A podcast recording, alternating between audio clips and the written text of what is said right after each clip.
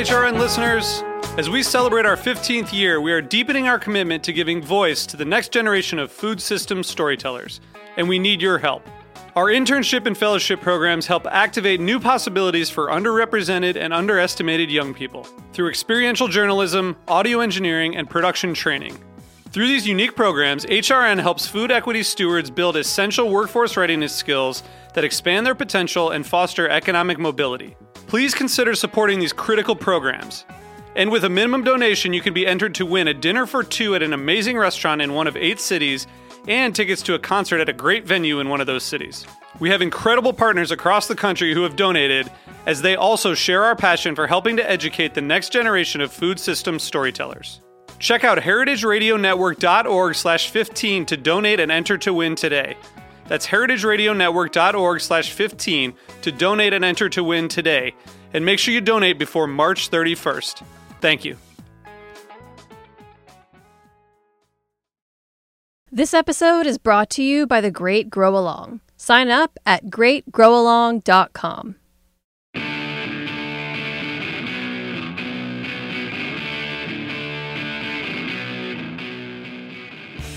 This is What Doesn't Kill You Food Industry Insights. I'm your host, Katy Keiffer, and I am just pleased as punch to bring forth Barry Estabrook, one of my very favorite writers. Um, he's been on the show only a couple of times for Pig Tales, I think was the last time. And I don't think I knew you when you published Tomatoland. But anyway, people should know your name uh, in case you don't. Barry is a James Beard Award winning journalist uh, whose books include the aforementioned Tomatoland and Pig Tales. And his latest book, Just Eat one Reporter's Quest for a Weight Loss Regimen That Works, came out just last month from Lorena Jones Books imprint at 10 Speed Press.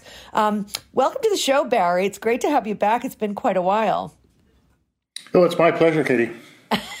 so, um, so the way this book, the genesis of this book was that your doc gives you the bad news that you have to lose some weight. Had you been a dieter before, or was that a whole new experience for you? It was totally new. I'd never, I didn't think I was the type of person who did things like go on diets. I, I you know, I had, I'd been gaining weight probably since I graduated from university at about a rate of a pound a year. Mm-hmm. So it kind of crept on. Yeah. yeah. But I was plenty strong and I sort of compensated for the extra weight, you know, that way and it never really the weight never really affected me uh, socially romantically at least I hope not. well, um, you're married, right? Uh, professional. she didn't leave you. Pro- profession. no, pro- professionally, whatever. But yeah, I went into to see my doctor. Have a family history of heart heart disease. Eeks. And although he's a very quiet, um, you know, man and, and never comes across heavy handed in any way. He basically said, Look, I'm giving you all the um, blood pressure medicine I can. I'm giving you all the cholesterol medicine I can. Mm-hmm. You're maxed out. And you're going to have to lose weight if you want to get these two things under control. And it was sort of a come to Jesus moment. I mean, yeah. I did not want to follow the great family tradition of of, uh, of having a, a, heart attack or a stroke. Uh, yeah. prematurely. So or ever. I thought, okay, right, or whatever. Put put whatever happens off. I guess. Yes, you don't ever want to have either but, of those things. Right. Right. So I decided to do something I'd never done, which was conscientiously decide to go on a diet. So you explored a lot of diets, but how many diets did you actually go on yourself? And then how many did you end up including whilst writing the book? Well, it, it they overlap a bit. Mm-hmm. So I, I rounded off to around a dozen diets. Um, you know, if you're if you're on a keto diet, for instance, you're also on a paleo diet, right, and a gluten free diet.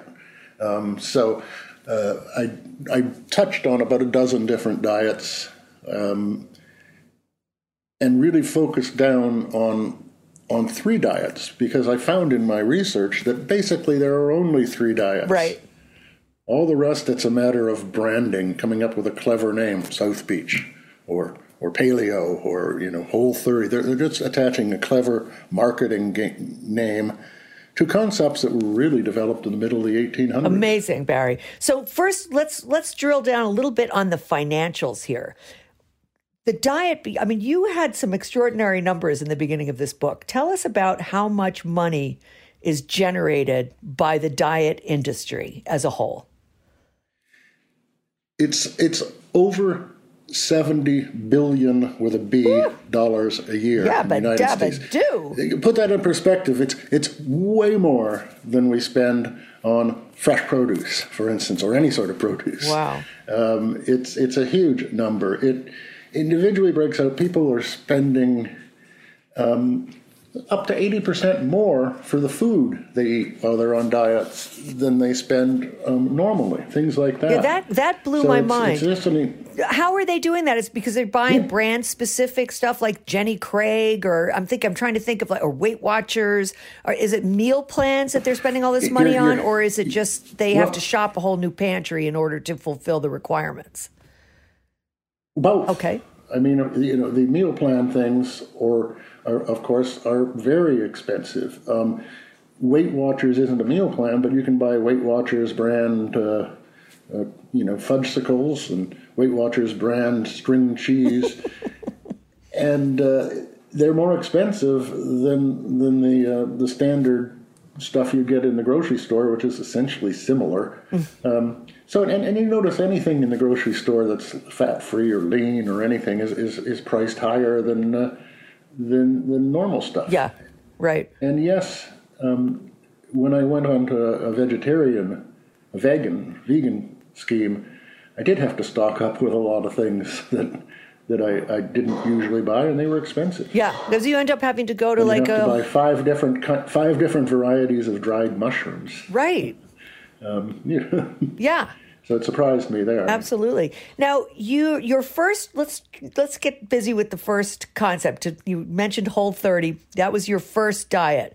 And I was interested to see that the principal people who were involved in creating this magical diet plan actually had no scientific education about nutrition or food. They were not registered dietitians.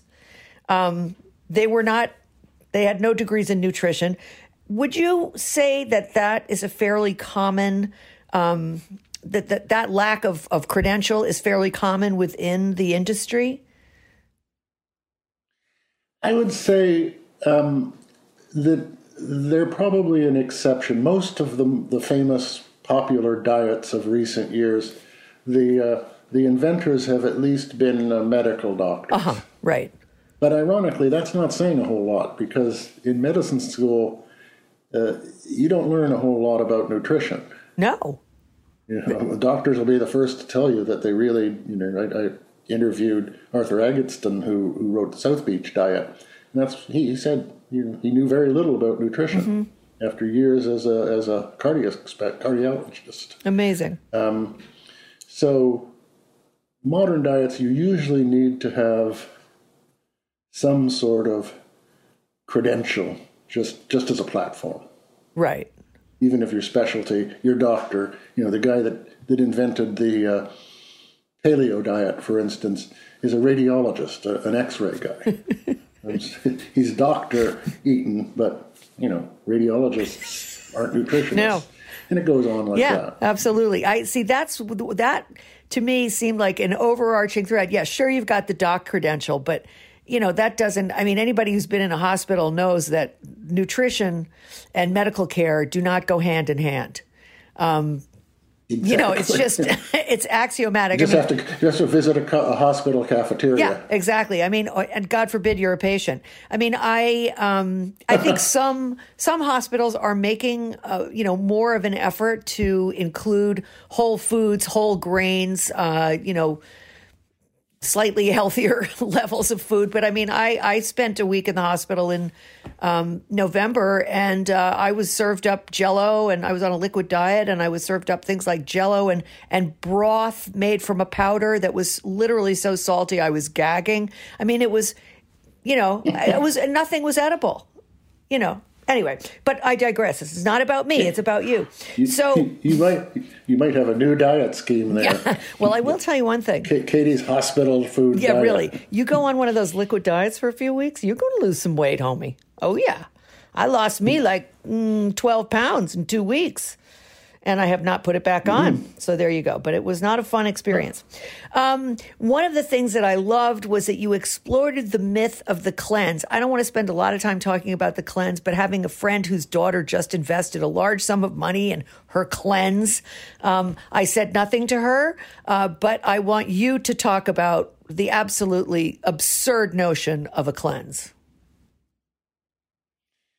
Well, yeah, I, I went on something called the Master Cleanse, Hmm. which is uh, is one of the popular um, cleanses out there. Be- I went on it mainly because Beyonce went on it to lose money to uh, or to lose weight to make uh, a movie, and uh, and I came to the conclusion, well, maybe someone's paying you tens of millions of dollars to do a movie, it's worth going on a cleanse. But otherwise, uh-uh. Yeah, starvation, yeah. So I, I essentially. did what. I, I did a cleanse where all that I quote unquote ate was a lemonade made out of uh, maple syrup, lemon juice, hot water, and cayenne pepper. Yes, I've heard of that And one. it tastes just it, it, it, it, it tastes awful. Really? The only good thing I could say about well, if you combine the worst of all of those things, the sort of you know acid of the lemon and the and the cloyingness of the maple syrup and the and the peppery, sandy, gritty taste of the cayenne, you end up with what it's like. Uh, the only good thing I could say about it is after you drink it, you're not very hungry for a few minutes. Yeah, right, right. So I did that. Yeah. And then at the at the end of each day, I, um, according per the per the instructions, I had a, a laxative tea, Oh, nice. which really worked. Oh, yeah, I bet it did. Between the cayenne and the, yeah. And what is that supposed Mm-hmm. You're to be exactly cleansing right. you of? Like what, you know, in the the, the science behind It's a cleanse to- is what? You're supposed to be cleansing toxins of some sort? What are they talking about? Wait, there is. If you ask any responsible researcher, nutritionist, there is no science behind a cleanse. Thank you. There's mythology that you're you're washing toxins out of your body. Well, you know, our livers and kidneys figured out how to do that a long, long time ago and are very efficient at it. so cleanses don't cleanse you. Cleanses don't cleanse you in the least. Right, your organs cleanse you. They- but there's millions of dollars Yeah, to be they don't- they made in these juice cleanses where you like drink beet juice one day. hundred, yeah. I mean, it's really People expensive. I mean, you can do the Yeah, master exactly. Cleanse, which is just starvation, but you can do these juice cleanses, which are very expensive, where they deliver it neatly packaged to your door. And there's, you know, New York City now has one of those places every other block, it would appear. But anyway, I just wanted to explode the cleanse. Yeah, no, but you you, you, you don't. Um, you know, your body does all the cleansing it needs. So, of course. so you're not cleansing yourself. You may be losing weight. You may be doing other things. You may be getting off booze or whatever it is that you're cleansing for. But you're not cleansing yourself at all. Right. And and you're also with the laxative, you're also basically losing a lot of water weight. So you're going to look like you're you've lost 5 pounds maybe at the end of a week, but actually you've just lost a lot of water weight, right? You lose water through the the uh, the laxative effect. You're exactly right. In fact, that's what probably the cayenne is doing. Mm-hmm. Um, it's irritating your bowels, which causes you to flush them, your system to try to flush water through them to get rid of the irritation. but the other thing is when you're on a very low calorie diet, um, your your system sh- has to shift from from burning glucose, sugar, as as your primary fuel for your met- metabolism to glycogen, which is a chemical stored in the liver. And that's fine, but uh, glycogen comes attached to water molecules. And when you use that glycogen, um, the water molecules are, are, are cast away. So you lose those along with, with, you know, as you burn that. And then the minute you go back to eating normally, your liver builds up glycogen again and has to get all that water back in to, to hold the glycogen. So it's, it's, yeah, it's, it's, um, what, what you're losing is water. Right. So, yeah, talk about the yo yo effect. Um, now, at the very beginning of the show, you said that there were essentially only three basic diets, and they were established first by Sylvester Graham, was one of them.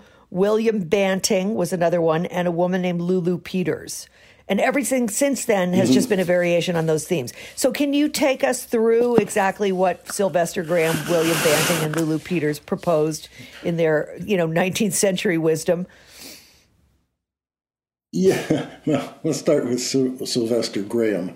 He was a, a Presbyterian minister and um, re- firmly believed that you should eat a very bland, um, total vegetarian diet without spices, without coffee, tea, uh, just a very um, totally carbohydrate and very bland diet.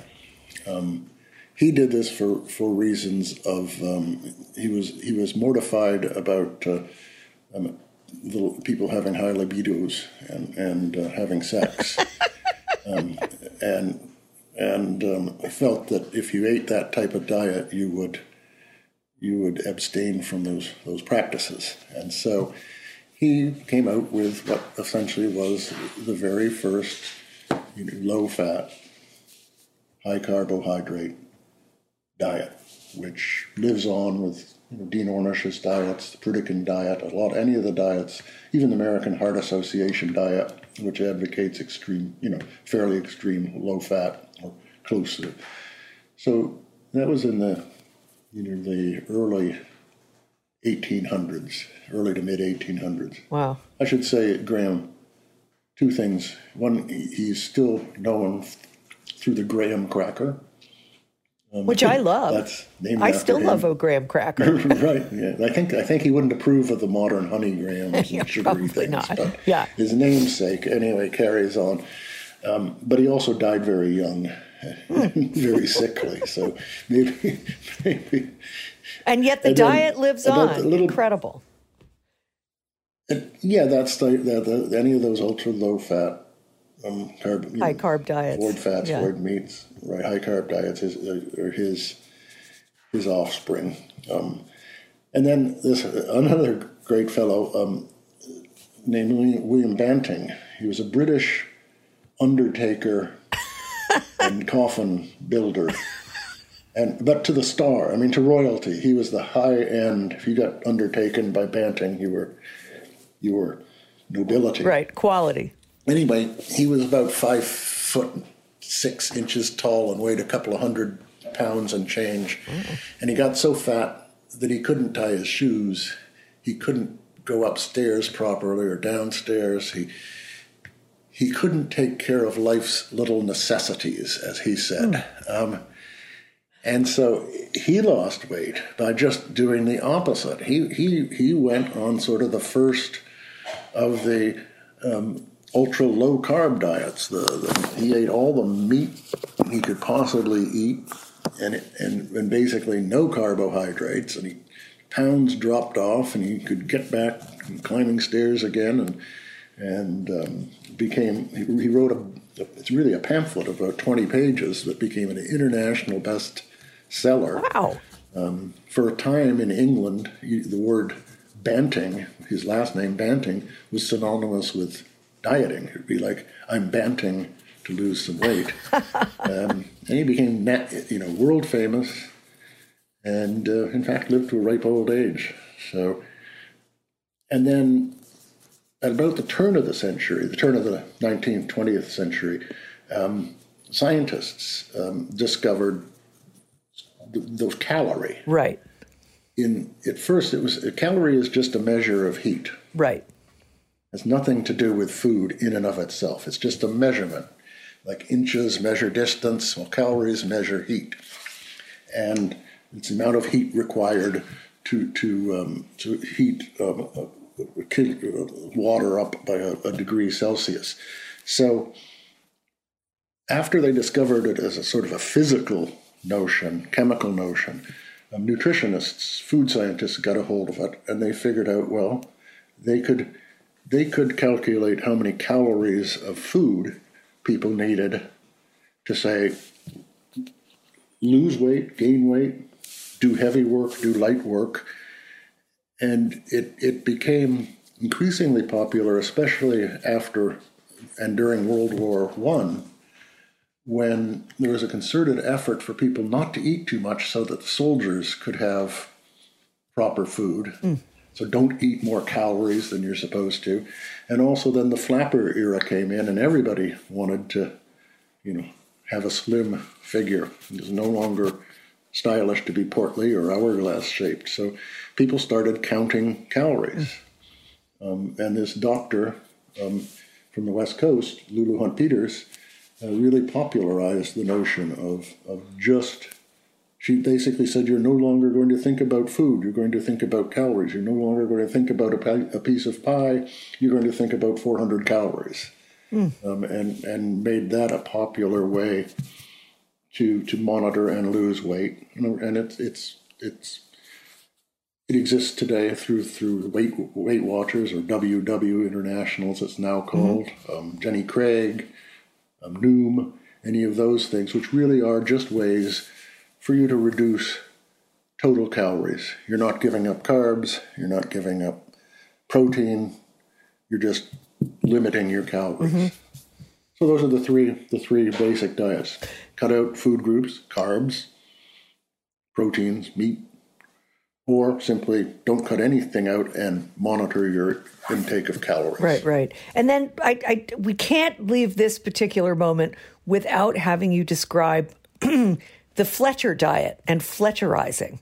Because the, the, the end product of Fletcherizing your food uh, was to produce turds the size of a green olive, which I just found that so hilarious. So tell people what Fletcherizing is well, you know, well, I, will happily do what that. The reason I went into all of these weird diets, though, is at the time, these diets were considered the peak of scientific, mm. you know, nutrition.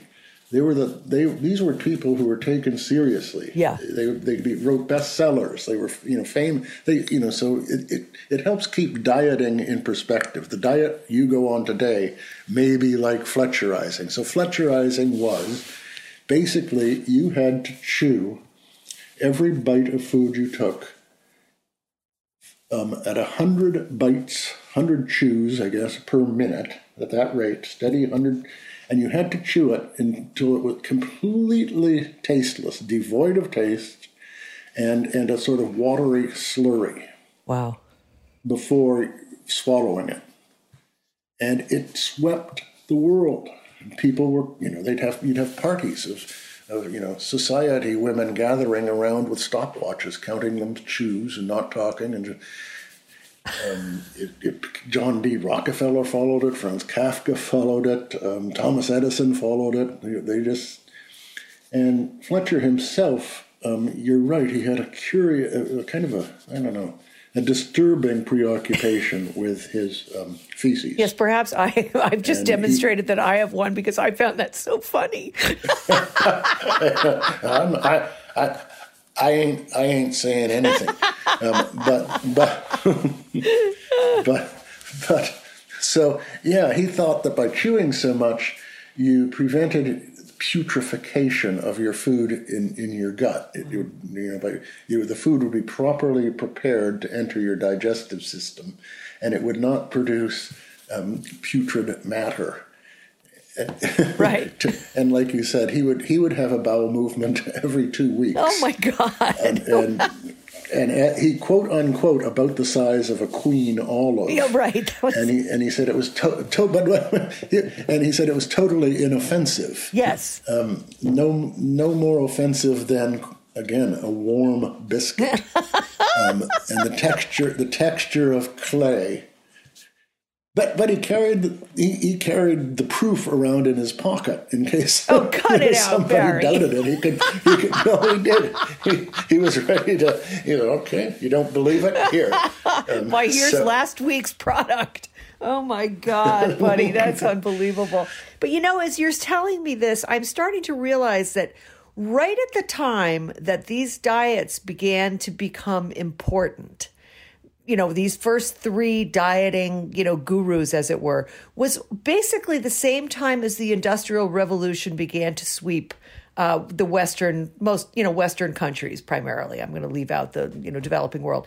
And that was at the same time, the time when people began to not work outdoors as much, to not do as much physical labor because machines were starting to, to fill in those uh, labor, um, you know, efforts. And so people probably began to gain weight because uh, not just you know i mean i'm sure there were styles as you said the flappers and all that stuff but people began to to put on pounds because the level of activity probably began to decrease as machines took up more and more of everyday uh, you know labor for just keeping a household running what do you think of that theory well, there were a couple of things going on at the same time. Yes, you didn't have to expend near the energy I mean, think of you know what it must have been like before you know electricity came or anything. Um, but at the same time, especially in the United States, we were producing enormous quantities of food. In the in the in the 1800s, you know, visitors from Europe were flabbergasted that even poor people in the United States were able to eat meat, and you know, we we were the, the, the, land was rich and the country was rich in food compared to other countries. So you had a couple of different things going on at the same time. Yeah, yeah. Combined with, um, you know, a sort of ethic that we really didn't have a, a, a food culture at all, not like, you know, France or Italy or Greece. And so we had all this food and we ate. Yeah. And ate and ate. And anybody who reads old cookbooks for fun, which I often do, I have quite a collection of them, is I mean, when you look at the sample menus uh, that were being promoted to your average housewife, um, the quantity of food involved in each one, including breakfast, which would be, you know, beefsteak and potatoes and sausages and fried tomatoes. And, you know, it just was breathtaking, the quantity of food that you were encouraged to serve as a you know as a middle class housewife. I mean that's what we're talking about. We have to take a short break right now. Uh, we'll be right back with Barry Estabrook talking about his fantastic new book, Just Eat. Stay tuned. We'll be right back.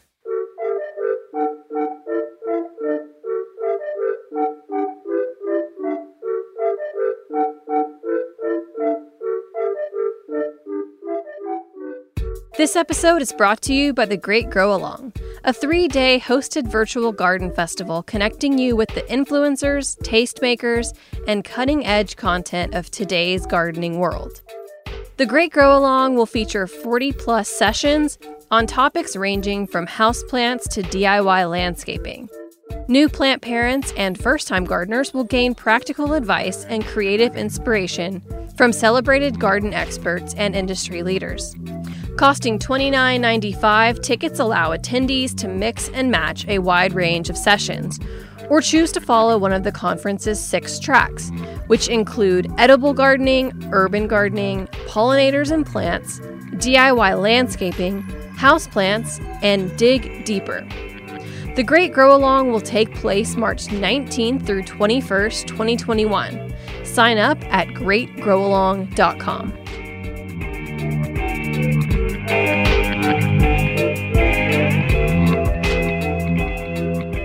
let's move on, Barry, because we are uh, horribly enough. We're almost we're running out of time. I don't want to keep you too long, but I, I do want to to get on to the incredibly successful diets, um, the Dean Ornish diet, and and sort of have you compare and contrast Ornish versus South Beach, and then South Beach versus Atkins, because my sister in law, for example, uh, has been on the Atkins diet for a bajillion years at this point. She's been part of my family for over 30 years. She's never lost an ounce of weight, um, and yet she persists. she persists in not allowing me to serve a potato or a bean. so, how does the science stack up on those diets? Well, um, Ornish is is kind of the uh, the uh, the most prominent now of the ultra ultra low fat diets. Um, he's you know primarily vegan. Um, yeah. even even and and not and all fats are kind of very much limited, including olive oil, vegetable oils, olive oil. Um, so the diet is about ten percent fat, which is a third of what the American Heart Association and the and the USDA say we should be getting. Um, so you're eating, you know, a very lean diet. the The notion is that that will prevent heart attacks and strokes and, and diabetes and a lot of the uh, the sort of conditions that are becoming increasingly common um, to this mm-hmm. in, in, this day and age.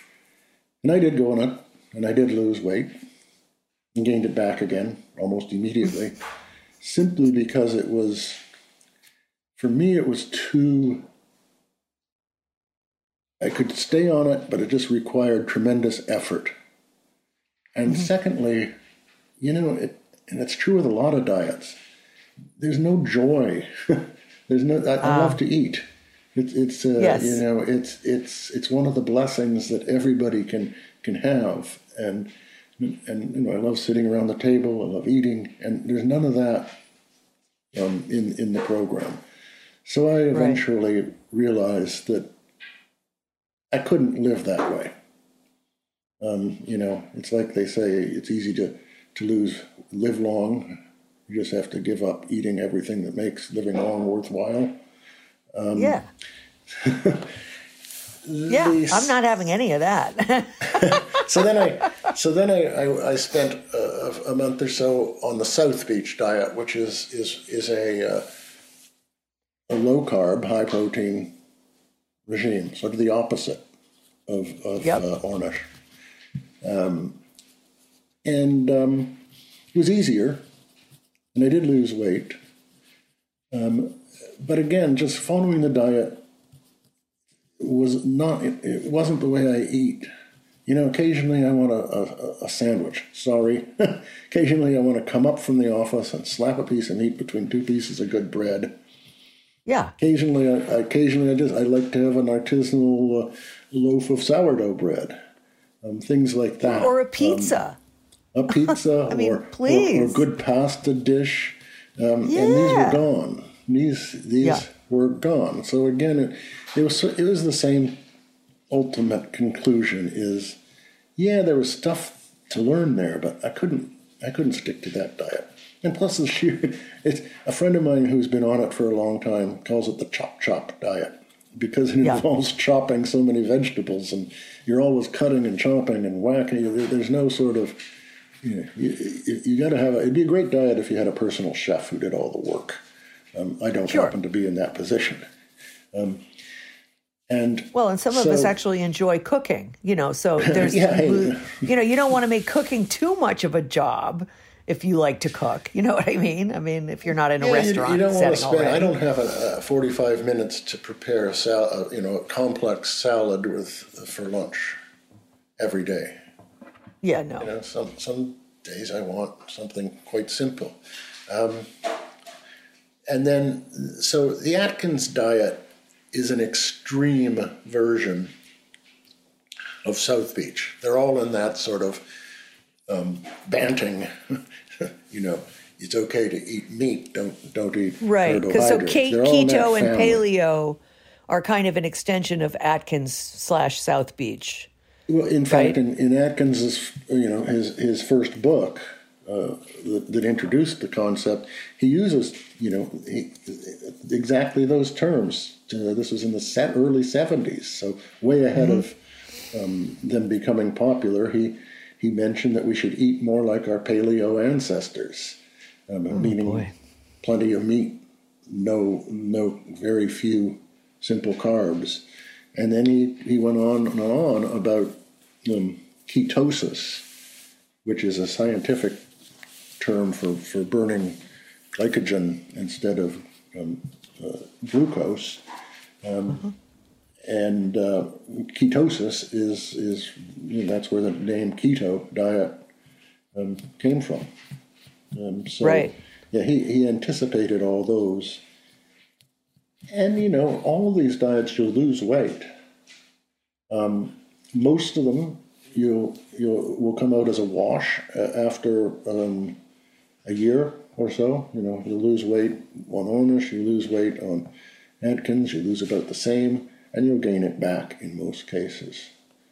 If you don't stay absolutely, you know, committed to that lifestyle. It's really it's essentially a lifestyle change, which makes me which brings me to Weight Watchers, Jenny Craig, Curves, Noom. These are all um, diets where first of all you watch the calories as you pointed out. It's part of the Lulu Peters uh, you know trio of or the Lulu Peters school of dieting. But then also there's a big part of community in that and I wanted to talk a little bit about you know how the sort of the daily weigh or the weekly weigh-ins, the the sort of rah rah cheerleading aspect of it. Was did you find that useful or helpful? Did that encourage you to stay on the diet? How was that? How did that play out for you? Yeah, well, first of all, Weight Watchers has cleverly done away with the word calorie. Ah. They, instead, they give each food um, points. Each, hmm. each food item has a certain number of points and you're given a, a, limit of points that you can have per day. It simplifies it and it takes away the sort of uh, clinical diety sound of calories. Um, yeah. So it's it's a um, and the the fact is that for a lot of for some people, it really works. It's one of the yeah. more scientifically tested programs, and if you're the right person, it works. You can you can you know be, be successful. It's expensive. It's, mm-hmm. going to cost you seven or eight hundred dollars a year just in in sort of tuition to get the full program. Wow. And if you're, but I really am not much of a group guy. Right. And so I found, you know, it, it wasn't my solution, but, you know, I would almost recommend people try Weight Watchers because I have friends who, who do does who do find sorry, that it that it works for them. It, they like mm-hmm. the idea of going to these meetings once a week, and you know you have a, you're with a group of people who all have the same issues. Um, there's no um, no shame in being a little overweight, um, mm-hmm.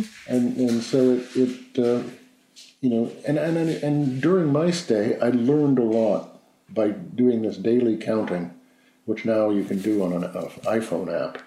Um, cool. Of, of points, I, I learned that I, where I had some big issues that I hadn't really thought about.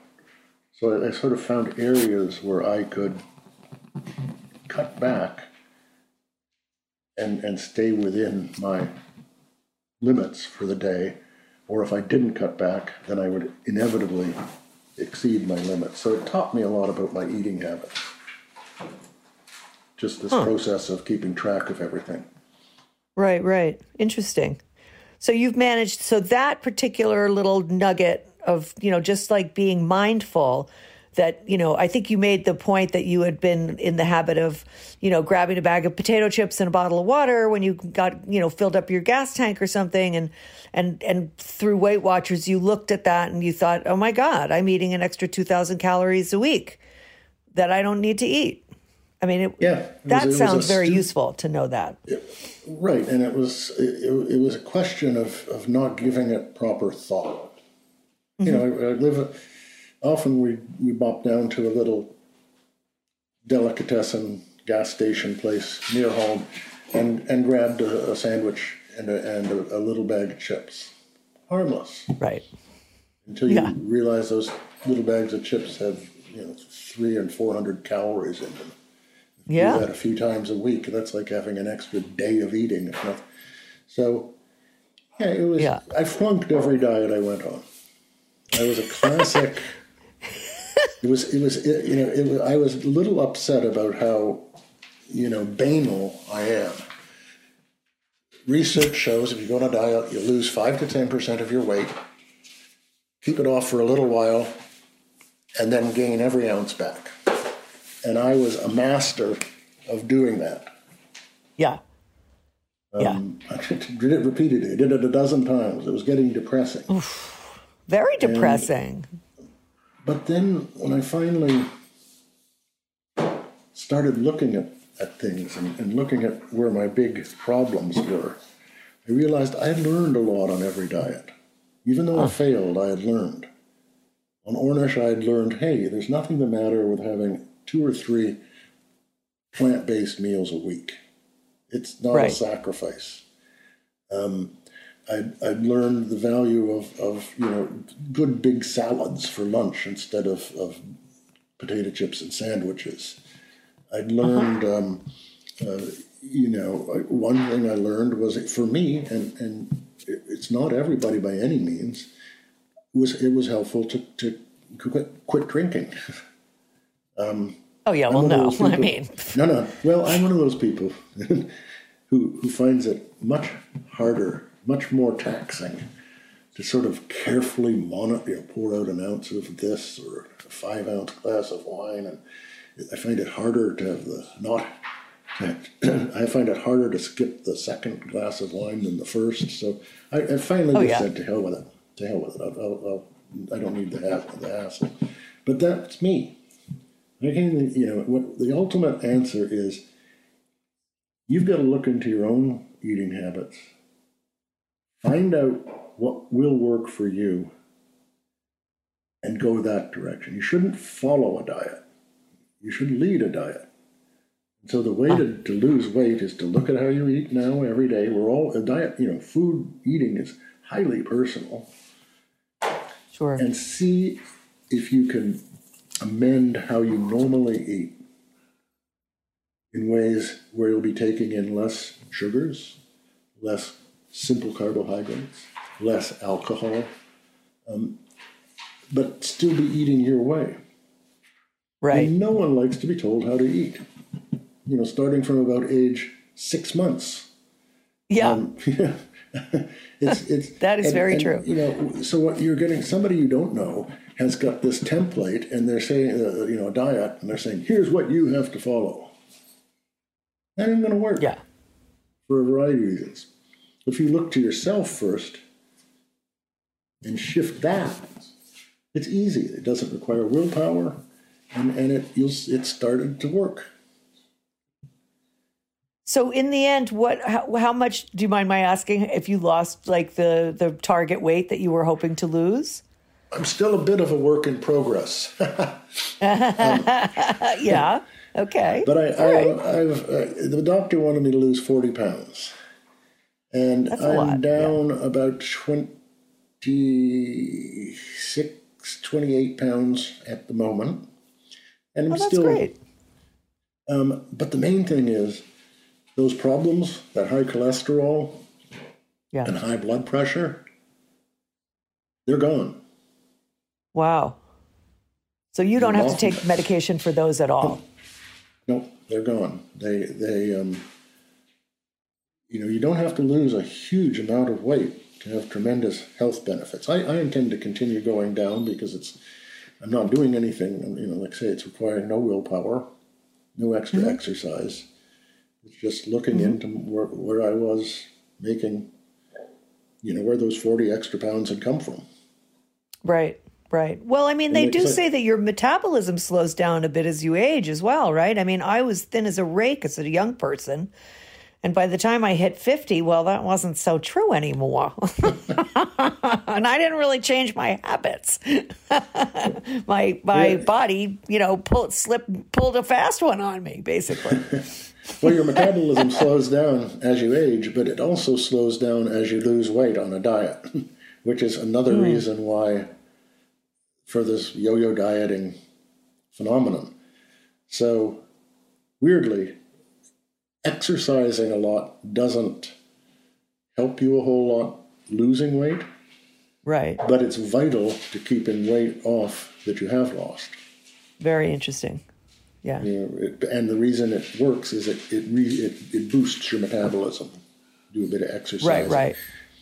So Yeah. So Barry, we're going to have to wrap it up, but um, I want you to promote yourself and your events. Like, where are you speaking anywhere? Are you doing any Zoom book touring, or um, where can people, you know, find out more, or basically just listen to you? Uh, Other well, uh, events? there's a fun event going on uh, April the sixth um, where the uh, the Charleston, South Carolina Post Courier is having kind of a, uh, a, a Zoom FaceTime um, session with several of their readers and, and anybody who've who've uh, you know read the book or are interested in this, just getting together for a, a big roundtable type of discussion. Um, mm-hmm. And you have a website, Politics of the Plate, right? Yes, uh-huh. politicsoftheplate.com. And you still maintain that you still blog on that? Not so much anymore. Mm-hmm. Well, you're going to have to get busy now, dude. You're promoting a book. Come on. okay. well, listen, Barry, it's been a great pleasure to have you on. I, I, have to say, in in your in your wildest dreams and in your long and storied career as a journalist, did you ever anticipate that you would become a diet guru of sorts yourself? It, I well, sure didn't. You know, well, I always said that my whole my whole you know career was based on people should know what they eat, should understand yes, what true. you're eating, and then make informed choices. I mean, we're, we're sort of illiterate about food. Yes, and, uh, that's very that, true. You know, the re- grocery store retail food industry loves that. So I just say, know, know what you're eating. Just understand the background. Give it a little thought. And when I went on yeah. that first diet, I realized that I was guilty of not, you know, of being mindless about what I was eating. I gave, you know, that first diet, I gave it no more thought mm-hmm. than I do when I go in to, you know, pick up a bag of potato, a bag of potatoes, not chips anymore. You know, right. In the grocery store, give no thought. So I thought, yeah. well, you know, you got to practice what you preach. And so I tried to turn those same skills, investigative and reportorial skills, onto the dieting phenomenon to see see if I could learn something. But what I was doing, and, and you you did, and why diets don't work, and and so it, it right. was different from what I usually do. But on the other hand, it kind of came from the same source, which is be mindful of what you eat. You owe, you owe you owe yourself that much, and you owe the animals that much, and you owe the environment that much. Just be mindful. Yeah, Words to live by. Barry, thank you so, so much for joining us today. Really fun talking to you as always. And uh, wish you absolutely all the best with this book. I hope it goes gangbusters for you. Thank you very much, Katy. You're welcome. And that's it for today. Thanks to my sponsor, and thank you all for tuning in. We'll see you next week with another great show. I think Leah Douglas joins me next week to give us an update on the meat packing industry. So, um, for those of you who've been following with Leah, you'll, you won't want to miss that episode. Thank you so much for listening. Bye for now.